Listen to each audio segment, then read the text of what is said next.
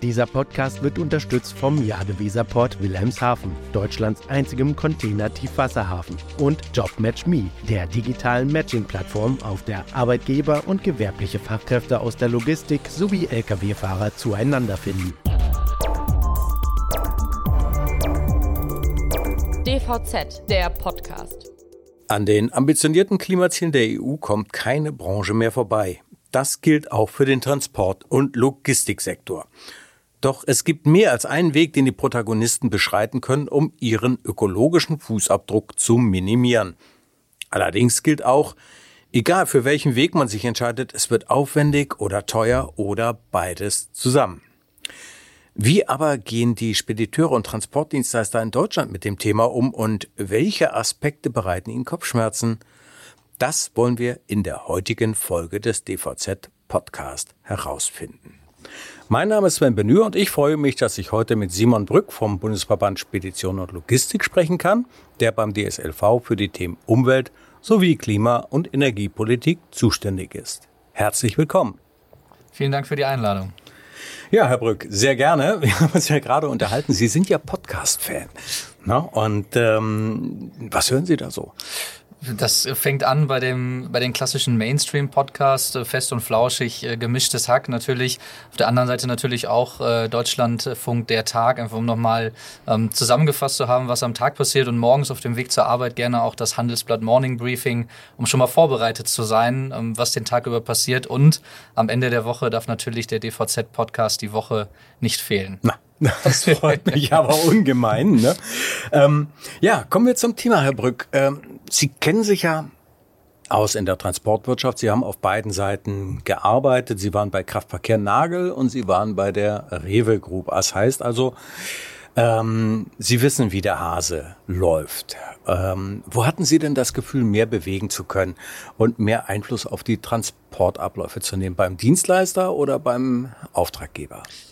Das ist jetzt, das ist tatsächlich, sind es zwei unterschiedliche Blickwinkel. Auf der einen Seite ähm, haben sie natürlich den, den klassischen Spediteur Kraftverkehr Nagel, wo sie von Teil- und Komplettladungen über Sammelgut, Lagerhaltung etc. gehen und letztendlich da auch die die Eigenschaft des Spediteurs als Organisator einer Transportdienstleistung ideal nutzen können und zwischen den verschiedenen Verkehrsträgern wählen können. Ähm, was wiederum bei, bei der Rewe-Gruppe ein, ein, gänzlich anderer Aufgabenbereich war, weil man sehr viel mit Dienstleistern zu tun hatte. Natürlich in den Tenderverfahren ähm, I-Punkte setzen konnte, aber grundsätzlich auch da, was ich immer sehr genossen habe, ähm, mit den Dienstleistern auf Augenhöhe gearbeitet hat. Also auch die Expertise mhm. der, der Dienstleister genutzt hat, sowohl in der Lagerhaltung als auch im, im Transport, um letztendlich diese, diese weltweite Kette ähm, der, der Warenverfügbarkeit und der Warenversorgung, die ich dann äh, dort auch ähm, mitverantwortet habe im, im Eigengeschäft der Rewe, ähm, zu gestalten. Und mhm. das waren zwei unterschiedliche ähm, Blickwinkel. Ähm, ich glaube nicht, dass man sagen kann, wo es einfacher war und wo es schwieriger war. Ähm, grundsätzlich ist es natürlich so, wenn man etwas im Selbsteintritt tut, ähm, dann hat man andere Gestaltungsmöglichkeiten. Aber das war bei mhm. der Rewe genau das gleiche wie bei Kraftverkehr Nagel. Also heute, wenn ich noch mit alten Kollegen spreche, wenn es darum geht, die Transformation in Richtung alternative Antriebe, dann sind beide da gleich auf und jeder versucht irgendwo ähm, die verschiedenen Antriebstechnologien auszuprobieren und zu nutzen. Mhm. Und von daher der, der Einflussfaktor ist bei beiden, ähm, auf beiden Seiten des Tisches gleich. Mhm. Wobei, ähm, wenn man sich mal überlegt, so in der Vergangenheit war es ja so, ähm, dass natürlich die Vorgaben durch die Verlader auch durchaus äh, in den Kontrakten dann drin standen. Mhm. Dann hieß es, ihr müsst umweltfreundlich äh, transportieren oder umweltschonend. Äh, und äh, das ist ja doch meistens ein ziemlich großer Hebel und es gewinnt ja an Dynamik. Also ähm, wenn man sich so äh, anschaut, was auf dem Markt gerade an Kontrakten äh, verhandelt wird, da ist das ein wichtiges Thema. Also könnte man vielleicht doch sagen, dass der Hebel da bei den Verladern doch ein bisschen größer ist? Äh, da mag es den einen oder anderen Verlader geben, der diesen Hebel tatsächlich auch nutzt. Die Erfahrung, die ich bei, bei der Rewe im Speziellen gemacht habe, ist letztendlich, dass es tatsächlich sehr, sehr viel auf Augenhöhe mhm. passiert und auch sehr, sehr viel auf Abstimmung. Was, was kann ein Dienstleister leisten? Was ist einem Dienstleister zuzumuten? Und so dann letztendlich auch Verträge geschlossen werden. Das war das bei der Rewe ist ein genossenschaftlich organisiertes Unternehmen. Ähm, da steht Zusammenarbeit immer ganz, ganz oben auf der Agenda und das war etwas, was ich dann tatsächlich auch da sehr genossen habe, weil es ein Miteinander war und nicht mhm. ein Gegeneinander. Ja, es geht halt um Fairness auch und äh, Es kann nicht sein, dass, dass einer die gesamte Last trägt und äh, sozusagen gar keine anderen Handlungsmöglichkeiten hat. Ja, kommen wir mal zu Ihnen persönlich, denn Sie haben ja sich nach acht Jahren in der Praxis dazu entschieden, ähm, die Perspektive zu wechseln. Sie sind ja dann aus der Praxis hin äh, zum DSLV gewechselt. Äh, was hat Sie denn dazu veranlasst? Also war Ihnen so die Praxis nicht mehr genug oder? Ähm, grundsätzlich finde ich Verbandsarbeit sehr, sehr wichtig. Ähm, es ist letztendlich die Möglichkeit, dass die Branche politisch und gesellschaftlich Gehör findet. Und ähm, ich persönlich genieße dabei eigentlich so ein bisschen die Kombination aus Speditionspraxis, die ich mitbringe, mhm. als auch letztendlich ähm, den Einblick in politische Abläufe und den Austausch mit politischen Stakeholdern, sei das mit Abgeordneten oder sei das auf der anderen Seite auch mit äh, Beamten in den Bundesministerien oder den, dem, dem Bundesamt für Logistik und Mobilität. Dieses, dieses Spannungsfeld aus mhm. verschiedenen mhm. Stakeholdern, die zusammenkommen, gepaart mit dem, mit dem Praxiseindruck, ähm, den, ich, den ich vorher gewinnen konnte, ist, glaube ich, da letztendlich ein wesentlicher Punkt. Und natürlich auch die, die Neugierde und die Möglichkeit, was Neues zu erfahren und sich, und sich weiterzuentwickeln. Ähm, es sind aber auch wieder zwei unterschiedliche Perspektiven, mhm. die nicht unbedingt miteinander vergleichbar sind. Auf der einen Seite Spedition oder auch im, im Handel, das war sehr, sehr operativ geprägt, ähm, was dann wiederum dazu geführt hat, dass man auch ein Stück weit teilweise gerade im Weihnachtsgeschäft oder im Ostergeschäft der Getriebene gewesen ist. Mhm. Ähm, Entscheidungen mussten am besten vor fünf Minuten getroffen werden. Das ist jetzt was anderes. Jetzt ist es tatsächlich eher ein, ein holistisches und strategisches Aufgabenfeld, ähm, um zu gucken, wie sich die Branche entwickelt, zuzuhören, was die Mitgliedsunternehmen berichten und das dann letztendlich auch auf der anderen Seite ähm, in dem Demokratieverständnis, was wir haben, dann auch an den Richtigen zu adressieren und richtig weiterzugeben und natürlich auch unsere Branche und die Sorgen, Sorgen und Nöte der Branche ja. gegenüber politischen Entscheidungsträgern zu erklären, weil vielfach ähm, weiß, weiß man nicht, wie Spedition oder wie Logistik funktioniert. Und da gehört natürlich dann ein, ein sehr, sehr großer Anteil an, an, an Erklärung dazu und Aufklärung letztendlich, was wir eigentlich für ein Rad ähm, jeden Tag drehen. Mhm.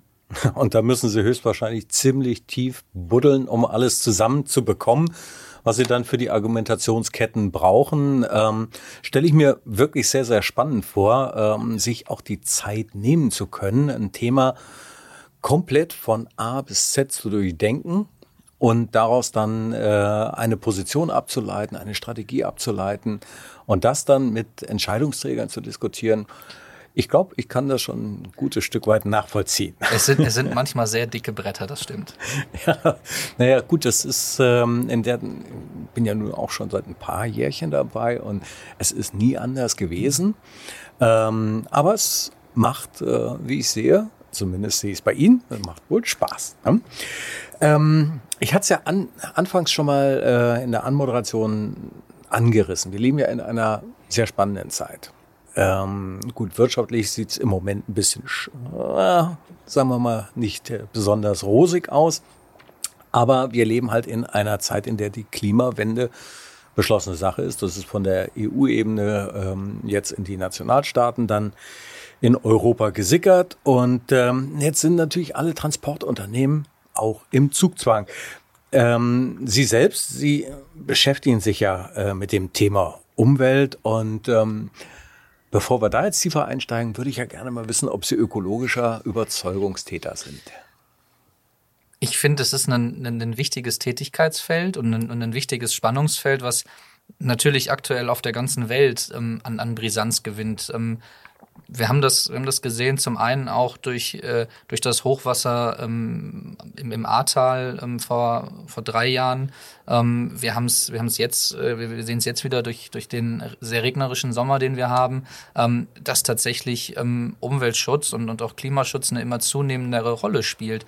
Ähm, von daher ist es in diesem Gesamtspannungsfeld, was wir aktuell haben, mhm. ein, ein wesentlicher Punkt, der aber nicht zum übergreifenden Punkt werden darf. Also mhm. ähm, da vielleicht da an der Stelle auch ähm, die, die, die, die klare Aussage, ähm, sich auf Straßen zu kleben, hilft, glaube ich, nicht unbedingt, den Klimaschutz voranzubringen Yep. und den Verkehrsminister daraufhin zum Rücktritt aufzufordern, ähm, weil er Klimaschutzziele reißt in einem riesigen Bereich, der extrem viel CO2 emittiert und wir einfach noch keine technische Grundlage haben, um das runterzufahren, ähm, ist der falsche Ansatz. Der Ansatz ist Kommunikation, ist Austausch und wir leben von einem Konsens und der Konsens muss gefunden werden. Okay, also das glaube ich ist auch nachvollziehbar, denn äh, ohne eine Einigung äh, kommt man ja keinen Schritt weiter. Dann gibt's nur Streit und Streit führt oftmals dann zu Stillstand. Ähm, ja, das ist, wie gesagt, alles nachvollziehbar und wir wollen natürlich auch wissen, wie das bei den Mitgliedsunternehmen des DSLV ausschaut und darüber würde ich mit Ihnen ganz gern gleich weitersprechen nach einer kurzen Pause. Hallo? Sind Sie gleich da? Mit der Live-Sendungsverfolgung von Timocom teilen Sie Ihre GPS-Daten mit Ihren Geschäftspartnern selbstbestimmt und in Echtzeit auch über Schnittstellen. Vereinbaren Sie jetzt Ihre kostenlose Demo auf timocom.de-dvz. Ja, das war eine kurze Unterbrechung nur. Da sind wir also wieder mit der Frage, also auf deren Antwort bin ich jetzt wirklich äh, gespannt. Ne? Sie sitzen ja nun beim DSLV an der Schnittstelle zwischen Politik, den Mitgliedsunternehmen und äh, was ich gerne wissen möchte und was wahrscheinlich auch unsere Zuhörer gerne wissen möchten, das ist, wie beurteilen denn die Mitgliedsunternehmen des DSV äh, in der Generallinie ähm, die in Sachen Umwelt- und Klimaschutz vor der Branche liegenden Aufgaben? Ähm, grundsätzlich besteht auch da bei uns in der Mitgliedschaft ein Konsens, dass sowohl Klima- als auch Umweltschutz extrem wichtige Aufgaben sind. Ähm, allerdings müssen wir Rahmenbedingungen schaffen, dass diese Transformation, vor der wir stehen, letztendlich auch gelingt. Ähm, das ist wahrscheinlich das größte Transformationsprojekt seit der industriellen Revolution, eine, eine wahre Mhm, Herkulesaufgabe, wenn man so will. Und ähm, davor verschließt sich auch keiner mehr. Also es gibt niemanden mehr, der sagt, ähm, nee, Klima- und Umweltschutz ist mir nicht wichtig, sondern jeder hat dieses Bewusstsein, dass wir, dass das dieses Thema ähm, die nächsten Jahre prägen wird und wir auch jetzt einfach ein Stück weit im Zugzwang sind, ähm, uns in eine gewisse Richtung zu entwickeln. Ähm, das sind auf der einen Seite brauchen wir für diese Rahmenbedingungen funktionierende Förderkulissen, ähm, beispielsweise durch ein KSNI-Förderprogramm für klimaschonende Nutzfahrzeuge und Infrastruktur oder auch durch das kürzlich veröffentlichte EMK-Programm, ähm, wo natürlich der sehr schnelle Mittelabfluss auch gezeigt hat, äh, dass das ein, ein extrem wichtiges Thema ist und die, die, die Speditions- und Logistikunternehmen auch da ähm, einen, einen, einen gewissen Willen haben, sich, sich zu entwickeln und sich zu transformieren, es aber auch nicht alleine ähm, schaffen, sondern da natürlich auch auf staatliche Hilfe ein Stück weit angewiesen sind. Und das zeigen diese Fördermittel und das zeigen auch diese Fördertöpfe und die unterstützen letztendlich diesen, diesen Markthochlauf. Und wir brauchen natürlich auch ähm, in gewisser Weise eine, eine Lenkungswirkung, die diese Bestrebungen untermauert. Das kann beispielsweise im kürzlichen ein Positionspapier äh, mit, mit anderen Logistikverbänden veröffentlicht, ähm, zu, zu einer Steuerentlastung bei, bei, bei fortschrittlichen Biokraftstoffen gehen, um da eine wirtschaftliche Anreizstruktur zu schaffen, auf diese Alternativen umzusteigen, die ähm, relativ niedrigschwellig diese, diese Low-Hanging Fruits ähm, letztendlich darstellen, die dazu führen, dass wir erste Schritte in diesem Transformationsprozess gehen können und anfangen können, langsam aber sicher CO2 einzusparen. Naja, es ist ja auch nicht gesagt, dass äh, Fördermittel oder Anreize, die gesetzt werden, dann ähm, alles übernehmen sollen. Denn letztendlich, Sie hatten es vorhin mit dem EMK jetzt gesagt, ähm, das waren 76 Millionen, äh, die im Topf waren. Die sind nach drei Tagen sind die weg gewesen. Richtig. So, und jetzt muss man sich mal überlegen, äh, was ist denn damit verbunden? Ich hatte, habe da mal ein bisschen nachgerechnet. Das waren ja, macht dann 10 Prozent, 10 bis 25 Prozent waren es. Ähm, für die jeweiligen Unternehmen, je nach Unternehmensgröße abgestuft. Natürlich kriegen die kleineren Unternehmen eine größere Förderung, was ja auch absolut in Ordnung ist. Aber wenn man sich dann anguckt, äh, die Unternehmen selber müssen dann also zwischen 90 und 75 Prozent aufbringen, um, um dann selber zu investieren. Also die Hebelwirkung, die durch Fördertöpfe erzielt wird, darf man nicht unterschätzen. Genau. Und das EMK-Programm letztendlich, es ist, es ist eine Komponentenförderung. Also wenn Sie einen, einen Auflieger beschaffen, können Sie verschiedene energieeffiziente Komponenten fördern lassen. Es ist nicht auf mhm. den gesamten Auflieger beschränkt, sondern diese 5000 Euro gelten je förderfähiger Maßnahme. Also ähm, als Beispiel nehmen Sie die, die, die, die elektronische E-Achse an, an, an einem Auflieger, die können Sie, mit bis zu, können Sie mit bis zu 10.000 Euro fördern lassen und dann haben Sie beispielsweise noch eine, beispielsweise noch eine aerodynamische Anpassung und ähm, die Sie fördern lassen kann mit 5.000 Euro und dann dazu vielleicht noch ähm, besonders rollwiderständige äh, Reifen, die Sie auch nochmal zusätzlich fördern lassen kann. Mhm. Also es ist eine Komponentenförderung, die nicht auf das ganze Fahrzeug bezogen ist, sondern immer auf die einzelnen Komponenten, wo es eine ellenlange Liste gibt, aber die drei Tage, da mussten wir auch schon schmunzeln. das also, mich hat's erstaunt, dass das so schnell ging, weil andere Töpfe, das dauert dann doch ein bisschen länger, bis dann alles geregelt mhm. ist. Naja, aber äh, es ist halt notwendig und äh, vor allen Dingen vor dem Hintergrund, äh, die, die verladene Wirtschaft geht natürlich dazu über, immer mehr in den Kontrakten, hat man schon mal gesagt, äh, zu festzuschreiben, wie soll das eigentlich ausschauen? Wie wollen wir, dass diese Transportaufgabe dann wahrgenommen wird? Äh, wie ökologisch müsst ihr denn sein? Ne? Und es werden dann also Umwelt- und Nachhaltigkeitskriterien definiert. Und das war jetzt in den letzten Jahren, möchte ich mal meinen, eher so ein stumpfes Schwert, weil wir hatten ja nun äh, keine Kapazitätsüberhänge wie jetzt, sondern eher so ein, naja, sagen wir mal, es war schon knapp. Und da waren wir froh, wenn man irgendjemand gefunden hat. Ähm, wie entwickelt sich denn jetzt so dieses Verhältnis äh, zwischen den Verladern und äh, den Spediteuren und Transportunternehmern angesichts der, naja, ich sag mal, wir befinden uns in der Rezession. Hm. Ich glaube, die, die, die Umwelt- und Nachhaltigkeitsziele müssen wir in, in erster Linie losgelöst äh, von, den, von den Logistikkontrakten bewerten. Also die, es gibt auf europäischer Ebene ähm, umfangreiche Berichtspflichten, die jetzt angepasst werden. Ähm, das sind die, die Corporate äh, Sustainability Reporting Directive, die, die mhm. letztendlich jetzt dazu führt, dass wir ab 2025 äh, diese nicht finanzielle Berichterstattungspflichten ähm, oder diesen nicht finanziellen Bericht äh, Berichterstattungspflichten unterliegen. Mhm, ähm, ja. Heißt letztendlich, dass wir unsere CO2-Emissionen in diesen drei Scopes, Scope 1, Scope 2, Scope 3, darlegen müssen, wie jedes produzierende Unternehmen auch.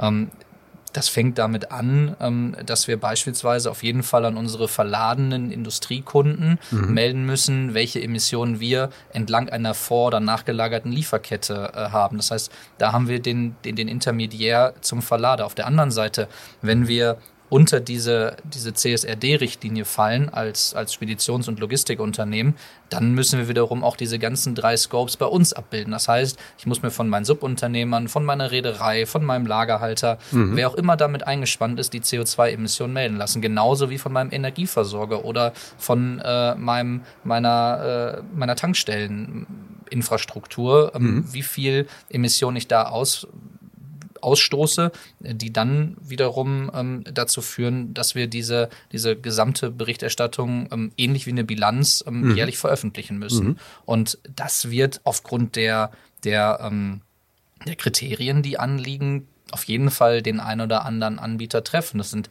letztendlich drei Nenngrößen. Das ist das erste wären mindestens 500 Mitarbeiter, das zweite wären mindestens 40 Millionen Euro Nettoumsatzerlös oder mindestens 20 Millionen Euro Bilanzsumme. Und wenn zwei dieser drei Kriterien erfüllt sind, dann mhm. bin ich letztendlich ab 2025 in diesen äh, nicht finanziellen Berichterstattungspflichten und muss mich dann zwangsläufig damit auseinandersetzen.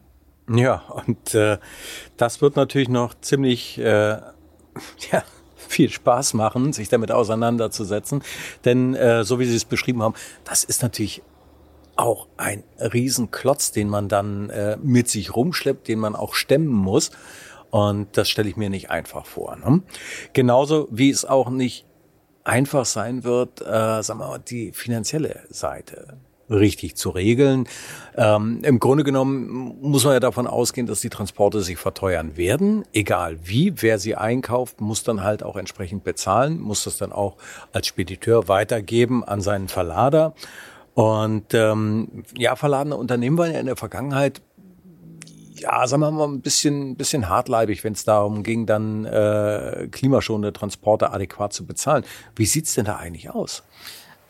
Grundsätzlich ist es so, dass da auf jeden Fall die Nachfrage aus dem Markt noch stärker werden muss.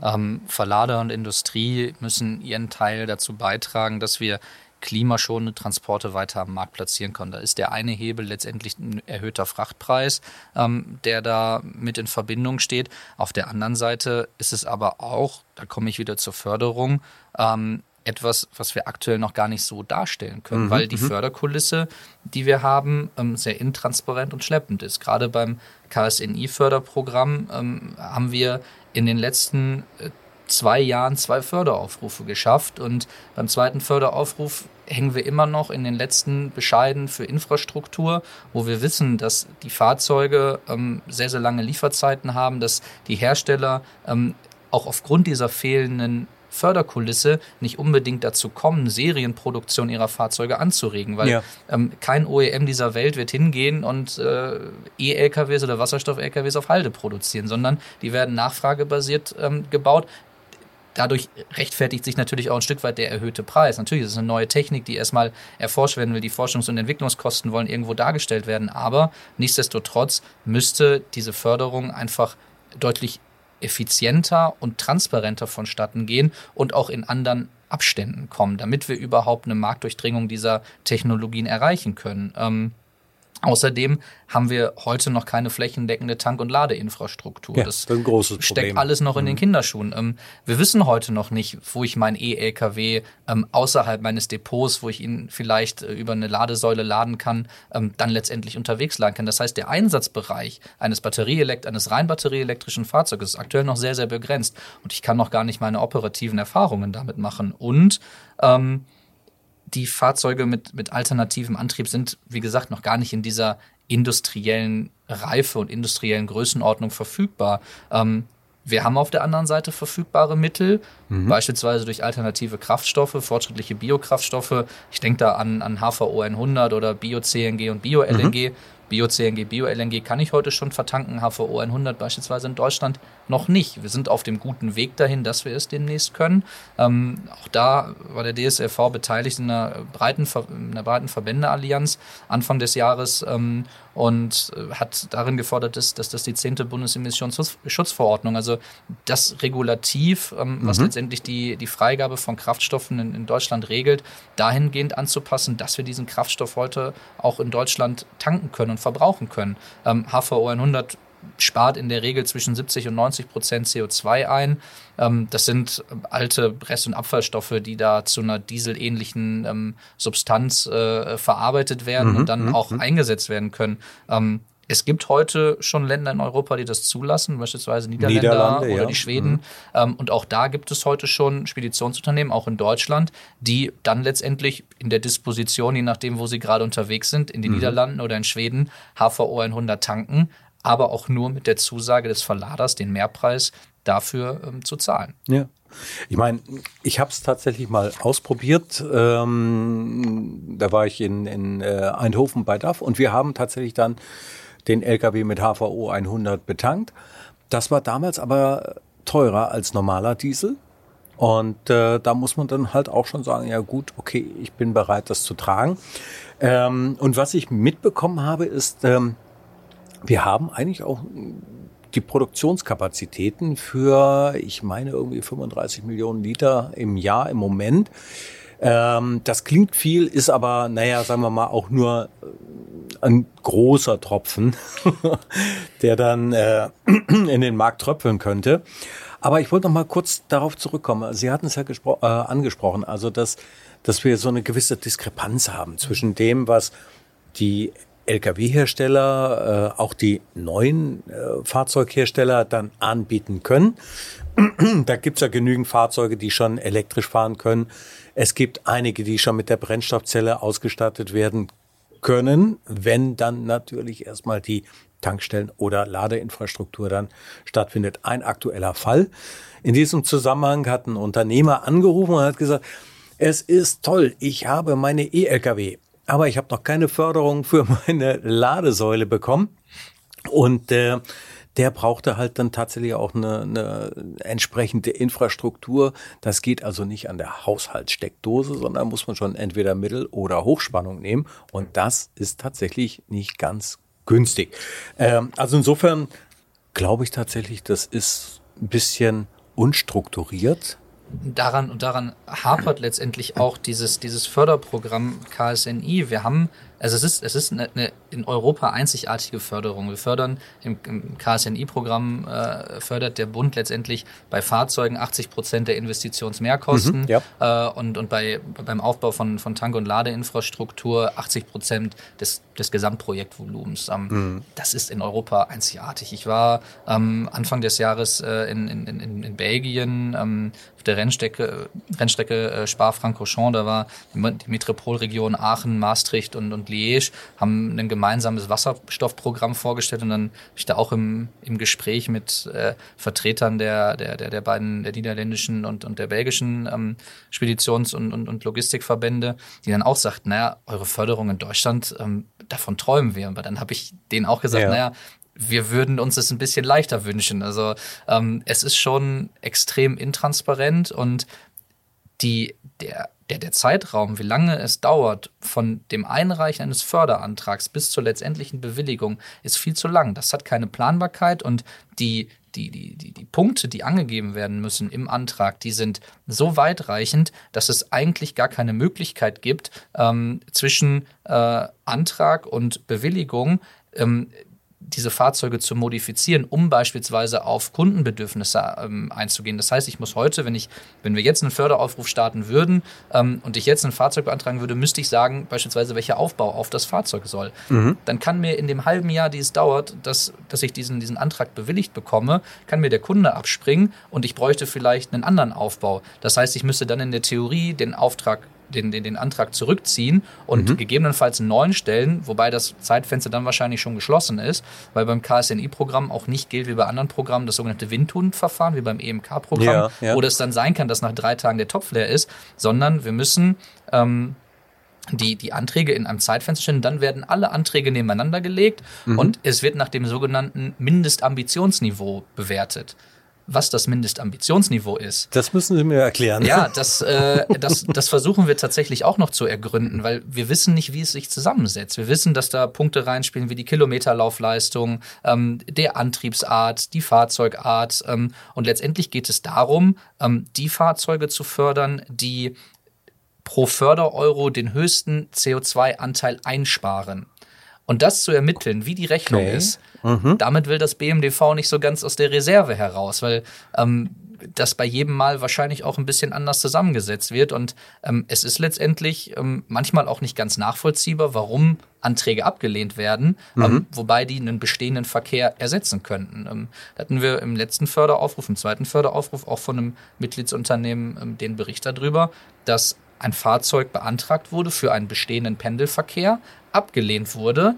Ähm, ein OEM, weil auch OEMs, also Leasinggesellschaften und fin Finanzierungsgesellschaften antragsberechtigt sind, haben ein gleiches Fahrzeug beantragt mit einer höheren Kilometerlaufleistung und haben den Zuschlag bekommen. Das ist in der Tat ein bisschen strange. Also man, man hat so ein bisschen das Gefühl, also dass A, auf der einen Seite, sagen wir mal, die, die äh, Personalkapazitäten zum Bearbeiten der Anträge nicht ausreichend sind denn das dauert tatsächlich Monate und Monate, bis überhaupt etwas genehmigt wird.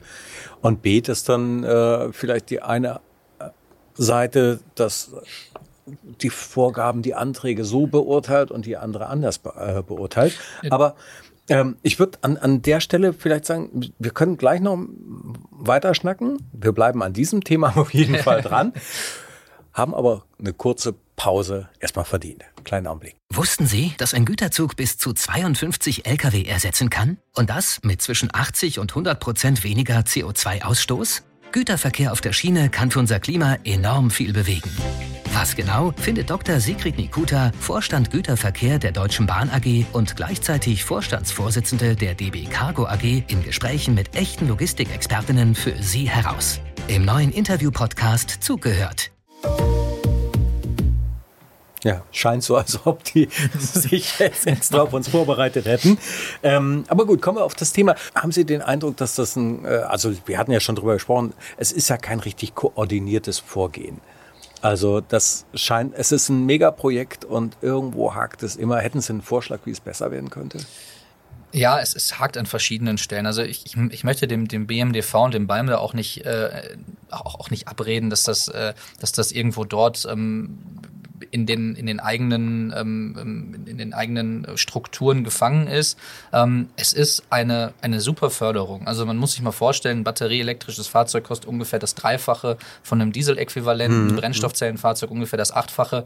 Und wenn ich 80 Prozent der Investitionsmehrkosten gefördert bekomme, dann ist das für mich nachher ein, ein Invest von roundabout 20 Prozent, den ich als Speditions- und Logistikdienstleister, der sich auf den Weg machen will, der das ganze Fahrzeug auch am Markt platzieren kann, auf jeden Fall umgesetzt bekomme. Mhm. Ähm, wir brauchen aber auch letztendlich Zeitvorläufe, um operative Prozesse anzupassen. So ein Fahrzeug funktioniert anders als ein Dieselfahrzeug. Und es gibt andere Punkte, auf die ich beispielsweise in der Disposition achten muss, wenn ich über einen, auf jeden wenn ich Fall, mit einem ja. batterieelektrischen mhm. oder mit einem mhm. Wasserstofffahrzeug unterwegs bin.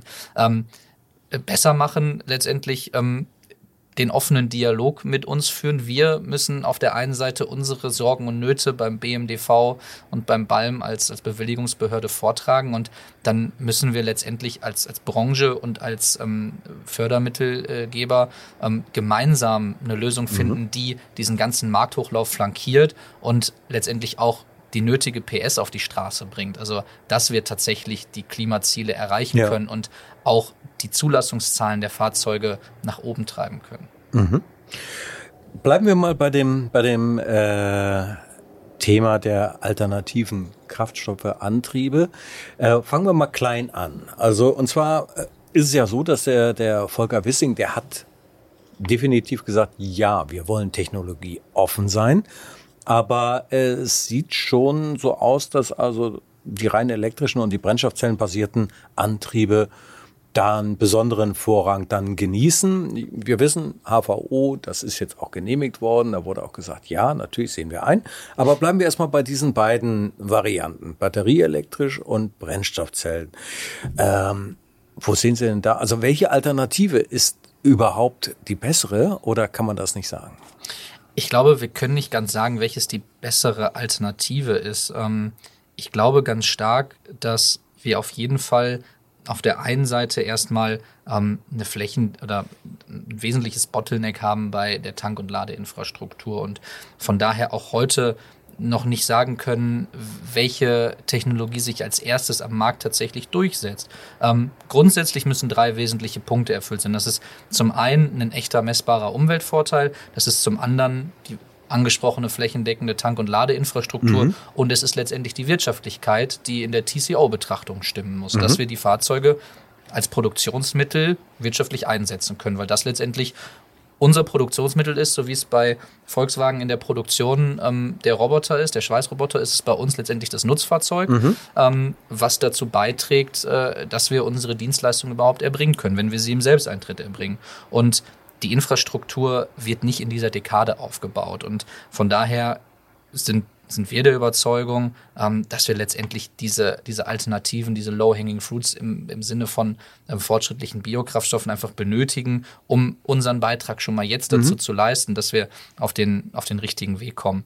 Ähm, auf der anderen Seite, das habe ich auch schon angesprochen, müssen die, die Unternehmen auch verstehen, wie die Fahrzeuge funktionieren und einfach mal so ein Fahrzeug auch im Realbetrieb testen. Mhm. Das fängt an beim, bei der bei dem ähm, Lagerlogistiker, der, der das Fahrzeug beladen muss und hört auf beim Disponenten, der die Fahrzeuge mit einer deutlich geringeren Reichweite ähm, disponieren muss und auf ganz andere Dinge ähm, Einfluss nehmen muss. Da gibt's ja äh, jetzt den Ansatz, ähm, Shell hat ja, hat ja gesagt, okay, ähm, wir bieten das äh, as a Service an. Also ein Rundumpaket, äh, da haben wir Kraftstoff, da haben wir äh, den Service, da haben wir Wartung, da haben wir die Fahrzeuge. Ähm, das machen wir dann zusammen, äh, ich glaube mit Paul Nutzfahrzeuge gehen die zusammen und da geht's dann um Wasserstoff. Ähm, das macht ja GP Joule schon seit, also sagen wir mal so, sie haben es angekündigt vor längerer Zeit. Äh, wollten sie noch mit Clean Logistics was machen. Die sind ja leider in die Grätsche gegangen. Jetzt ist da Quantron mit drin. Und das ist genau dasselbe Prinzip. Also wir bieten das auf einer kilometerbasierten Pay-per-Use-Lösung an. Das ist was zum Spielen, damit kann man besser rechnen. Sehe ich das richtig? Grundsätzlich ist das eine Möglichkeit, um, um, um letztendlich erstmal da Erfahrungswerte zu sammeln. Da gibt's ähm, angesprochen Shell jetzt äh, ganz, ganz neu gelauncht den, den, den, den, den äh, ähm, Service Pay-Per-Use. Da gibt's Highlane beispielsweise, Ja, ähm, die. Ausgründung von der DVK, die das auch seit, ähm, ich glaube, mittlerweile anderthalb Jahren betreiben. Das sind gute Möglichkeiten, um Erfahrungswerte zu sammeln, weil wenn das Fahrzeug steht, kostet es mich kein Geld. Ähm, beispielsweise, wenn ich eine mangelnde Infrastruktur habe oder wenn ich einen Defekt habe. Also das sind schon gute Möglichkeiten, um auch Unternehmen ähm, eine Möglichkeit zu geben, die jetzt nicht die Finanzkraft haben, ähm, um äh, sich das Fahrzeug direkt anzuschaffen, weil Ja, ja, ja. da haben wir heute nicht die, die, die, die Möglichkeiten zu, auch eben aufgrund der, ähm, der, der, der angespannten wirtschaftlichen Lage, ähm, da tatsächlich die großen Sprünge zu machen. Ja. Und jetzt möchte ich mal auf ein neues Thema, und zwar, äh, es, äh, ich, sag's mal so, aus unserem Gespräch habe ich ja schon rausgehört, dass Sie ein sehr großer Fan von HVO 100 sind. Und das ist tatsächlich ja so, ähm, dieser Biosprit, der wird ja nun aus, äh, ja, aus nachhaltiger Quelle gewonnen. Das sind ja Abfallstoffe, die da äh, umgewandelt werden. Gilt übrigens auch für Bio-LNG. Das, da gibt's ja pflanzliche Abfallstoffe, Gülle. Ähm, also insofern, die beiden stehen sich ja relativ nahe. Und dann gibt's noch einen Ansatz, den fand ich total spannend. Den Wasserstoffverbrenner. Der ist wieder aus der Schublade rausgekramt worden. Da hatte ich mich mit äh, einem Manager von Duff Trucks unterhalten vor zwei Jahren.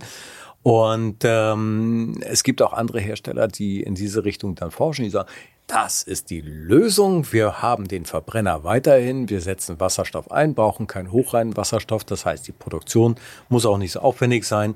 Und ähm, wir forschen daran. So, jetzt haben wir also diese, diese drei Möglichkeiten, den Diesel zu ersetzen. Ähm, was würden Sie denn so sagen? Was ist eine Brückentechnologie, wo man wirklich sagen muss, gut, hilft uns zehn Jahre über das Gröbste hinweg? Und äh, was wäre eine langer, längerfristige Alternative? Also ich, ich Brückentechnologien sind auf jeden Fall notwendig, damit wir diese Marktdurchdringung der alternativen Antriebe ähm, und den Infrastrukturaufbau unterstützen können. Ähm, ja, wir, generell finden wir, äh, dass, dass, dass diese alternativen, fortschrittlichen Biokraftstoffe einen, einen wesentlichen Ansatz äh, oder einen wesentlichen Teil dazu beitragen können, CO2 im Straßengüterverkehr einzusparen. Ähm, wir sind aber dennoch äh, tatsächlich auf der Linie, dass wir sagen, wir brauchen die alternativen Antriebe, weil das letztendlich die Zukunft darstellt. Das sind Brückentechnologien mit einer begrenzten Einsatzdauer, also, Ja. so wie Sie gerade auch sagten. Ähm, da sie unterstützen die Zeiträume, die wir benötigen, zum einen auf der einen Seite zum Lernen, zum anderen aber auch, um die Infrastruktur fit zu bekommen, dass wir die, die Alternativen ähm, einsetzen können. Es sind diese altbekannten Low-Hanging Fruits, weil, ich die Bestandsflotte, die ich habe, ähm, umwidmen kann. Ich kann sie nutzen. Ähm, ich kann eine heute bestehende Betriebstankstelleninfrastruktur in der Theorie morgen mit HVO 100 befüllen und könnte damit die Fahrzeuge betanken. Ähm, langfristig wird es neben BEV und, und, und, und Fuel Cell Fahrzeugen auf jeden Fall den Wasserstoffmotor geben. Wir hatten äh, vor kurzem äh, Mitte Juni eine, ein gemeinsames Webinar mit äh, Mahle, Robert Bosch und Deutz, die letztendlich an, gemeinsam an einem Wasserstoffmotor arbeiten. Und da habe ich gelernt, es ist nicht der Wasserstoffverbrennermotor, sondern der Wasserstoffmotor. Ähm, Es findet zwar eine Knallgasreaktion im Motor statt, weil wir das, das, das, das, den altbekannten Aufbau im Motor haben, ähm, aber es ist letztendlich als Wasserstoffmotor zu verstehen, weil bei der Brennstoffzelle natürlich äh, die Reaktion dazu führt, dass die Batterie geladen wird.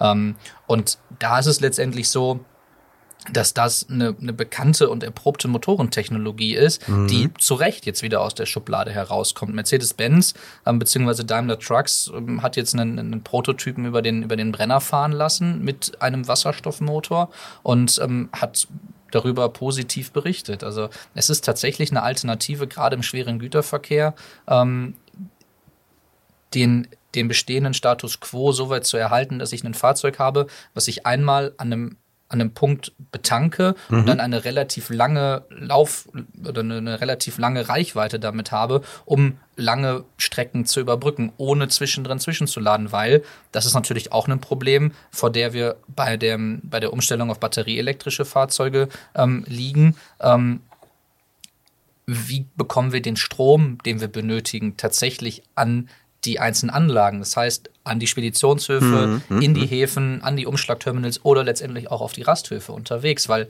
das Unterwegsladen essentiell wird. Ähm, zudem müssen wir aber auch dann darauf achten, bei den bei den CO2-Flottengrenzwerten, die, die Novelle, die jetzt äh, gerade auf europäischer Ebene diskutiert wird, ja. ähm, dass, die, dass die Grenzwerte für emissionsfreie Fahrzeuge nicht noch weiter abgeschwächt werden als im Kommissionsvorschlag ähm, vorgesehen. Im Kommissionsvorschlag reden wir von 5 Gramm CO2 je Tonnenkilometer. Die müssen wir auch beibehalten, damit der Wasserstoffverbrenner, jetzt habe ich wieder gesagt, der Wasserstoffmotor ähm, auf jeden Fall ähm, eine, Zukunft hat ähm, und nicht wie aus dem EP vorgeschlagen auf, auf, auf ein Gramm CO2 je Tonnenkilometer abzumildern, weil natürlich bei einem Wasserstoffmotor wir Reifenabrieb haben, im Motor ist Motoröl, was teilweise mitverbrennt mhm. und da kommen wir auf diese 5 Gramm CO2 je Tonnenkilometer im Maximum. Also das, das wird irgendwo zwischen ein und fünf Gramm liegen. Aber das sind natürlich dann auch jetzt die, die, die Weichen, die wir stellen müssen, um diese Technologie nicht wieder aufs Abstellgleis stellen zu müssen, sondern ähm, das tatsächlich dann auch weiterverfolgen zu können. Aber es geht natürlich dann auch darum, dass man erstmal genügend Wasserstoff bekommt. Und da sind wir ja dann an dem Punkt, man kann natürlich an der Küste hier bei uns äh, äh, Elektrolyseure hinstellen, man kann Windkraft nutzen, ähm, da sind wir ganz gut im Vorteil, ähm, aber das reicht ja bei weitem nicht. Und Wasserstoff ist nach wie vor teuer. Und meines Wissens ist das so, dass ein Fahrzeug, was mit Wasserstoffmotor läuft, um mal in ihrer Diktion zu bleiben, ähm, da ist der Verbrauch noch vergleichsweise hoch. Und wenn man dann pro Kilo Wasserstoff äh, 8 Euro hinlegen muss, mhm. äh, dann rechnet sich das in den Betriebskosten nicht. Das ist zwar in der Anschaffung ist das Fahrzeug dann günstig, aber wenn ich fahren muss, dann bin ich da also auch gezwungen, natürlich höhere Preise zu nehmen. Und äh, das ist dann immer so eine Geschichte. Also da würde ich persönlich sagen, wäre HVO die bessere Möglichkeit, weil da liegen wir bei etwa 2,50 Euro mhm. pro Liter. Das, da kommt man noch irgendwo auf ein erträgliches Maß. Ich glaube, tatsächlich, also HVOs ist etwas, was wir als, als, als Brückentechnologie auch, auch weiter betrachten sollten. Ich glaube, HVO wird irgendwann in Spezialeinsatzbereichen, äh, Bereichen, sei das ähm, im, im Katastrophenschutz, sei das irgendwo ähm, ähm, bei den Sicherheitsbehörden, dass wir da tatsächlich weiterhin einen wirklichen Verbrennermotor haben werden, der einen, einen Dieselkraftstoff oder einen dieselähnlichen Kraftstoff verbrennt und da mhm. sind wir letztendlich dann beim HVO. Im Güterverkehr ähm, werden wir zwangsläufig auf diese drei Optionen BEV, Fuel Cell und Wasserstoffmotor hinauslaufen. Mhm. Und auch da ähm, stehen wir ja bei allen drei ähm, noch ja, ein Stück weit am Anfang. Also wir wissen heute, dass die Motoren in Fahrzeugen eingesetzt werden können, aber nichtsdestotrotz befinden wir uns ja weiterhin in einer flächendeckenden Entwicklung dieser einzelnen Antriebsstränge. Und mhm. auch da wird es meines Erachtens nach so sein, dass der, der Wasserstoffmotor als solches gegebenenfalls dann auch zukünftig ähm, verbrauchsärmer ist, wenn er weiterentwickelt wird. Also diesem Webinar, was, wir als DSLV gemeinsam mit, den, mit den drei ähm, Motorenherstellern da ähm, veranstaltet haben, ging auch hervor, dass das noch in den Kinderschuhen mhm. steckt, ja. dass man jetzt erstmal stationäre Lösungen baut, um daraus auch Realerfahrungen schaffen zu können, äh, oder ziehen zu können, ähm, wo wir uns dann in der Zukunft weiter bewegen und in welche mhm. Richtung wir dann letztendlich auch laufen, um auch dieses Verbrauchsthema natürlich in den Griff zu bekommen. Naja, es ist tatsächlich so, was ich äh, aus dem Markt gehört habe, es wird noch ein paar Jährchen dauern. Wir haben aber ja auch ein paar ambitionierte Ziele, die formuliert worden sind. Und im Grunde genommen, wenn man sagt, also 2030 kann vielleicht mal ein Wasserstoffmotor dann serienreif sein, dann ist das, äh, glaube ich, auch nicht so ganz abwegig. Aber letztendlich würde ich jetzt ähm, vielleicht sagen, dass wir uns mal auf die Zielgerade begeben. Und ähm, es ist tatsächlich so, natürlich fragen sich viele Fuhrunternehmer, wo soll ich denn jetzt mein Geld hinpacken? Was, wie, wie soll ich investieren? Wie soll meine Strategie aussehen?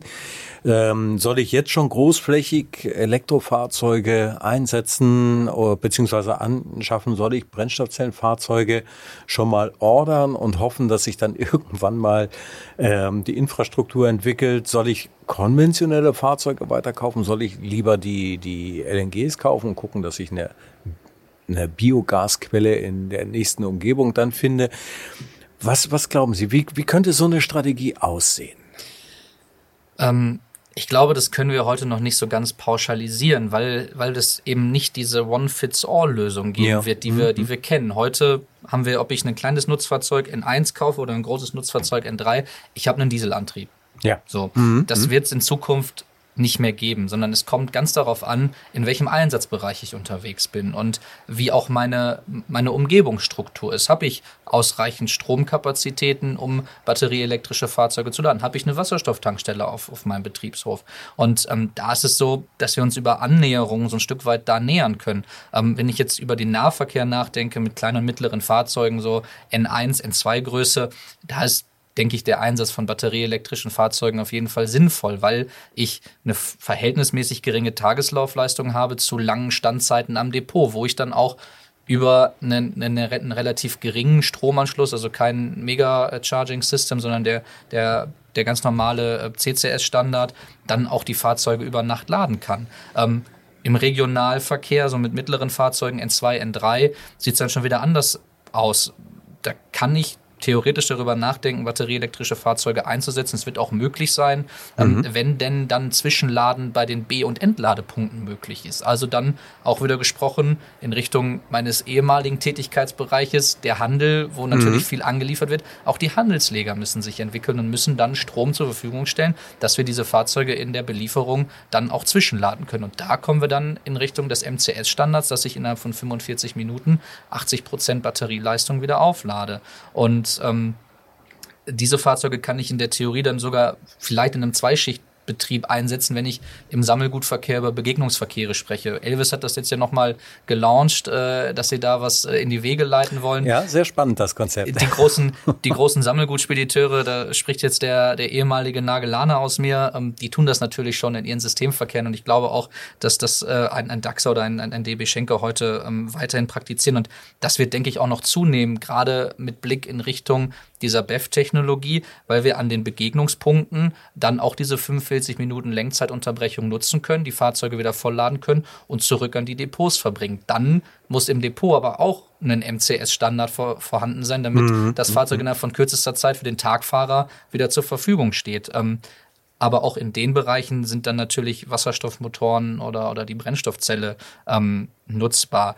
Beim Fernverkehr mit schweren Nutzfahrzeugen, also Klasse N3, da ist das schon so, dass für das batterieelektrische Fahrzeug noch sehr, sehr viel passieren muss. Also da brauchen wir tatsächlich ein flächendeckendes Netz entlang der Autobahn, sowohl ein nicht öffentliches Netz. Das mhm, ist die mhm. eine Achillesferse, die wir haben, bei der B- und Entladung, dass die Fahrzeuge laden können. Auf der anderen Seite, dass wir das, dass das Unterwegsladen ähm, in, der, in der Nacht ähm, möglich machen oder generell, wenn wir die, ja. die Schichtzeitunterbrechung haben, dann kann das funktionieren. Aber auch da haben wir natürlich heute noch das Problem, dass das Mittelspannungsnetz dafür gar nicht ausgelegt ist. Und mhm. dass das natürlich auch erstmal Zeit braucht und auch noch einige rechtliche Fragen aufwirft, ähm, inwiefern wir denn tatsächlich die Autobahnhöfe und, und die Raststätten soweit elektrifizieren können.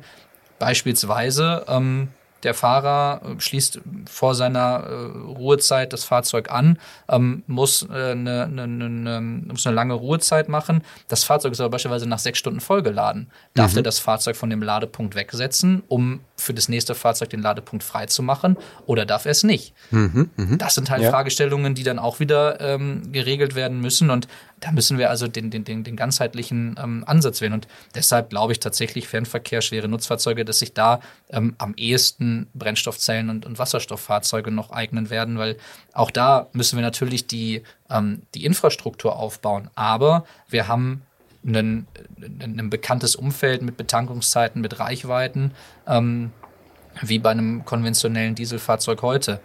Aber das zeigt ja nochmal, was ich jetzt gerade so runterreferiert habe, dass wir mhm. keine One-Fits-All-Lösung haben, sondern dass wir uns individuell in unseren Verkehrssystemen, die wir betreiben, die wir anbieten, ähm, da auch dann mit der richtigen Lösung auseinandersetzen müssen. Mhm. Und dann natürlich auch die Verladerschaft und die Industrie mit ins Boot holen, weil es eine gemeinsame Aufgabe ist, die wir schaffen müssen, weil wir eben diese engmaschige Infrastruktur erst noch aufbauen müssen, weil es ein gänzlich anderes Konzept sein wird als das, was wir heute vielleicht aus dem Transportbereich kennen. Ja, und ähm, dass das dauert, ist ja auch klar. Ich meine, Sie, Sie haben ja auch mitbekommen, dass es ähm, von Daimler und Volvo so eine Kooperation gibt. Die haben ja gemeinsam Mylands gegründet und ähm, haben gesagt, okay, da wollen wir zumindest mal innerhalb von Rumpf Europa ein, ein äh, flächendeckendes Netz an Ladeparks aufbauen. Und soweit ich weiß, äh, ist man immer noch in der Konzeptionsphase. Das Ganze ist vor anderthalb Jahren, meine ich, so gestartet worden. Und das dauert einfach. Ne? Genau, und auch da kommt hinzu, ähm, dass das BMDV beziehungsweise die das ist das, das nachgelagerte Unternehmen, die, die NOW, ähm, beziehungsweise die nationale Leitstelle Ladeinfrastruktur, die mhm. sich letztendlich mit diesen ganzen Fragen öffentliches Laden beschäftigt. Ähm, die bereiten aktuell die Ausschreibung für das erste initiale Ladenetz in Deutschland vor, ähm, was dann natürlich auch oder was Ende des Jahres starten soll, dass da ausgeschrieben wird, wer dieses Netz betreiben soll an verschiedenen Punkten, weil es kein staatliches Netz sein soll, sondern ein privates Netz und dann letztendlich auch aufgebaut aufgebaut werden muss. Und das ist etwas, was, wo, wo glaube ich, wir noch nicht sehen, ähm, dass wir tatsächlich Ende der Dekade ein so engmaschiges Netz haben mhm. werden, mhm. dass es zu 100 Prozent funktioniert. Das sind jetzt die Anläufe, in denen wir stecken, die wir begleiten müssen, die wir beschleunigen müssen, wo wir Rahmenbedingungen setzen müssen, um auf der einen Seite Planungssicherheit, aber auch Investitionssicherheit zu schaffen. Mhm. Und deswegen die, es, es, es wird maßgeblich ähm, davon entschieden, welche Technologie sich als erstes durchsetzt, welche Infrastruktur als erstes da ist, sowohl öffentlich als auch nicht öffentlich, weil die nicht öffentliche tatsächlich die Achillesferse wird, weil die Fahrzeuge zum Großteil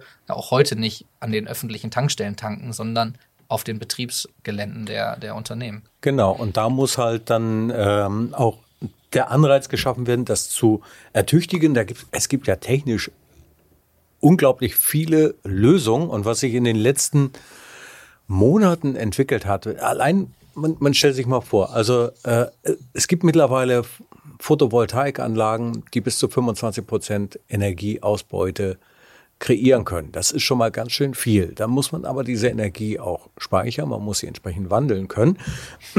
Und da habe ich letztens total spannendes Faktum gelesen, dass äh, es ein Speichermedium gibt, das aus Zement und, ähm, und äh, Asche besteht.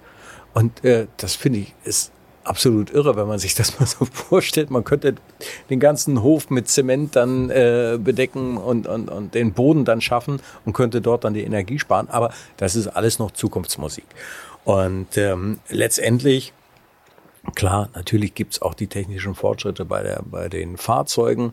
Auf der letzten IAA hat ja Daimler verkündet, okay, jetzt unser E-Actros, der ist innerhalb von einer halben Stunde ist der wieder von 20 auf 80 Prozent geladen.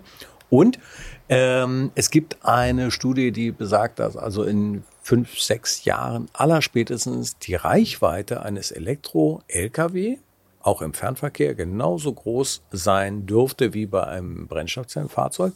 Hatten wir in der DVZ darüber berichtet. Ich fand es sehr ambitioniert, sehr spannend, wenn das denn so ist.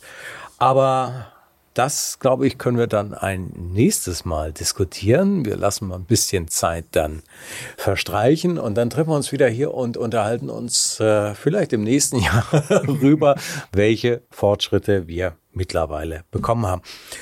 Ja, Herr Brück, damit sind wir dann jetzt schon am Ende des Podcasts angelangt. Den Zuhörenden möchte ich äh, sagen, herzlichen Dank, dass Sie zugehört haben, dass Sie ähm, sich für das Thema interessieren und dass Ihnen der Umweltschutz dann auch so am Herzen liegt. Bei Ihnen bedanke ich mich für die An- und Einsichten, die Sie mit uns geteilt haben, lieber Herr Brück. Ähm, wir haben da mit Sicherheit ein paar Denkanstöße ähm, mit auf den Weg gegeben. Und ähm, für alle, die mehr über die technischen Lösungen erfahren wollen, zumindest bei den Fahrzeugen, empfehle ich mal eine eine Playlist äh, zum Thema alternative Antriebe in unserem Videoformat Truck Insider auf YouTube. Das packe ich in die Show Notes rein. Kann man sich also gerne mal anschauen, wie sich das alles entwickelt hat. Und wie nach jeder Folge möchte ich natürlich darauf hinweisen, dass man diesen Podcast natürlich auch abonnieren kann. Und äh, zwar auf allen gängigen Podcast-Plattformen. Da freuen wir uns sehr, wenn wir Ihr Interesse finden. Über ein Sternchen oder einen Daumen hoch freue ich mich natürlich persönlich. Und falls Sie Fragen haben, uns ein Feedback geben wollen, Anregungen an die Redaktion geben wollen, schreiben Sie uns eine E-Mail an redaktion.dvz.de. An dieser Abste äh, Stelle möchte ich mich verabschieden und Ihnen weiterhin einen ökologisch erfolgreichen Tag wünschen. Ihr Sven Benür.